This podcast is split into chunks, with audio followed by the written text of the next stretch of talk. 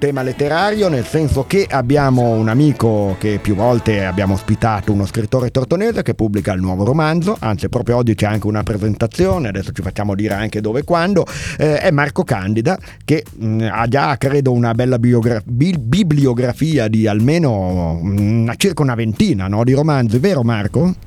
Sì, buon pomeriggio. Quanti sì, sono? Sì, e sono, ma in tutto, eh, se lo chiedete a me, 19, eh, eh, diciamo una quindicina.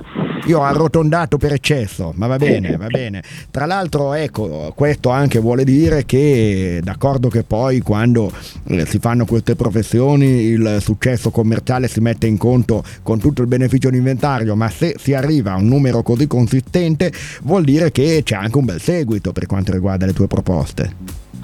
Sì, io mm, continuo a scrivere questi libri e, e gli editori, insomma, li pubblicano. C'è un mercato, e... c'è un'intera varietà, ricordo in tante volte che abbiamo parlato qua. Eh, sì, mh, mm, ampia varietà mm, perché fondamentalmente quello che ormai mi interessa è soprattutto raccontare storie. Quindi mi viene un'idea che eh, ritengo originale e, e la sviluppo in una storia con delle situazioni, dei personaggi. E eh, in base all'idea eh, poi eh, approfondisco e mi documento per eh, avere ancorare a questa idea un tema, una tematica. Ha degli argomenti poi reali o accaduti o storici o geografici, insomma certamente uno non può scrivere quello che passa per la mente ma andare a cercare i riferimenti. Dammi una curiosità, anche se qua andiamo un po' nel tema della scrittura creativa, ma ehm, ci sono buone probabilità che ogni idea, inteso come ogni soggetto, possa diventare poi una storia completa a tutti gli effetti o ne butti via tantissime prima di arrivare a quella che riesci a completare con un romanzo? Eh, ne butto via tantissime perché eh, per tante idee eh, non riesco a trovare una tematica forte ehm, alla quale agganciarla. Ma per esigenze narrative o per esigenze magari conoscitive della materia a volte? Perché uno è un tutologo, no? Certo, eh, per, sì, per esigenze ma eh, sì, conoscitive soprattutto, perché appunto un'idea tendenzialmente Mm, se, quando mi viene insomma eh, mi sembra buona e posso svilupparla però il problema è che poi farla diventare romanzo per farla diventare romanzo eh. ho bisogno di, di eh, metterla a disposizione eh, di un argomento importante, serio, un argomento appunto che possa mm, essere eh, diciamo la, la, polpa, la sostanza reale della, della narrazione, eh, perché la parte invece romanzesca è appunto quella che, che riguarda appunto l'idea, no? l'ideazione, la, l'idea del, eh, della storia una storia che può essere stuzzicante. Ti faccio un esempio. Eh. In questo romanzo nuovo, che, che si intitola chiama... Come il cielo, per cui lascia aperta veramente ogni immaginazione dal titolo quello che potrà essere poi il contenuto e lo sviluppo. Ecco, dicevi qua ad esempio cosa ti è accaduto nel processo creativo? Allora, mm, di un, di un racconto all'interno di questo romanzo di, fa così. La vetrina è piena di pane bruciato.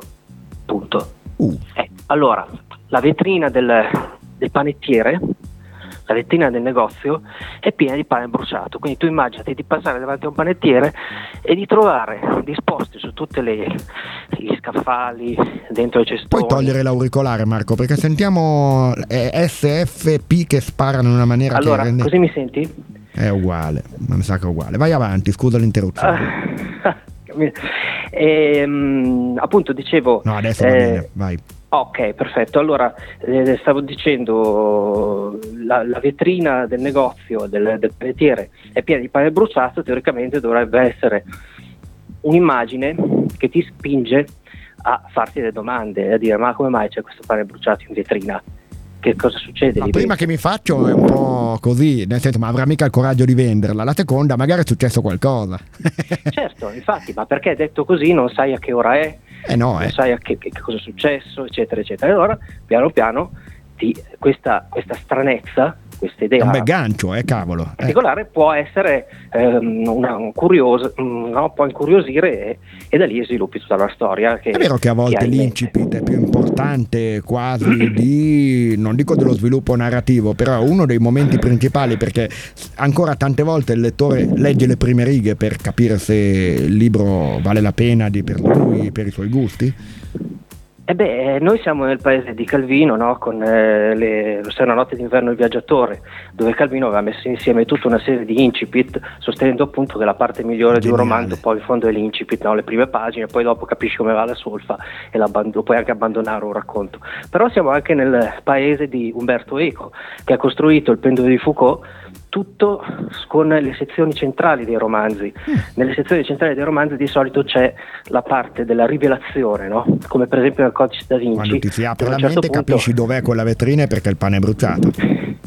Esatto, quindi io direi, io direi eh. che in realtà eh, l'incipit è importante, la parte centrale è importante, è bello anche sapere come va a finire una storia, direi che quello che conta è l'unità del, del racconto, quindi nella sua unità eh, sì. vedere tutto quanto lo E anche il gusto del farsi prendere, no? dell'apprezzarlo dal punto di vista non solo della trama ma anche del modo in cui è scritto, dal punto di vista dei concetti che porta con sé, insomma la bellezza di leggere un libro dall'inizio alla fine, anche se magari di per di può suscitare qualche titubanza, è poi sempre eh, impagabile quando si arriva in fondo. Marco, parliamo allora di come in cielo, cosa vuol dire come in cielo? Cielo non so se lo vuoi spiegare proprio per quel discorso di non eh, andare a disvelare tutto l'elemento eh, così avvolgente che ci porta nel romanzo o comunque farci capire di che si tratta e che tipo di storia c'è. In copertina Ma c'è dunque... di tutto, dall'occhio di Dio alle chiavi del paradiso, quindi immagino qualcosa di mistico. Eh, sì, infatti eh, mh, mm, tratta di, di, teologia, diciamo, la dispersione del sacro eh, ha determinato eh, la libertà religiosa, no? che è un concetto un po' particolare, difficile da domesticare, da capire cosa sia la libertà religiosa. E questo, vabbè, storicamente c'è tutta una storia, eh, ha creato una serie di confessioni religiose, tutte diverse una dall'altra, poi anche le eresie, eccetera. Però oggi eh, questa libertà religiosa si è anche tradotta in una libertà eh, di, di, di, sette, di culti. Quindi ci sono tantissimi culti, sette, eccetera, e alcune positive e altre meno. E, e, il libro parla di questo, cioè parla di due, due signori che si chiamano Ascanio e Nives, che si amano e, e cercano di amarsi perché sono interessati, sono presi all'interno di questa rete di, di riti magici, occultismo, gruppi esoterici e cercano di avere la, le loro storie eh, in, questa, in, queste situazioni.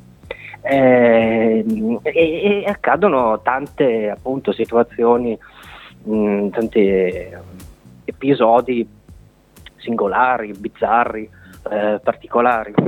Estemporanei o connessi fra di loro? Assolutamente connessi tra eh, di loro. Altrimenti non saremmo. è una storia d'amore con varie peripezie, eh, eccetera. Mm, e si svolge appunto qui, sempre qui nel, nell'oltrepò pavese, nell'arquatese. Ehm, quindi nelle nostre... C'è nelle anche il riferimento all'uomo una volta, quando ci sarà in biblioteca, non so se abbiamo già una data, ma non credo, quando ci sarà la data ti richiamiamo e ci dirai qualcosa in più, perché adesso lasciamo ancora ammantato un po' di curiosità e di mistero,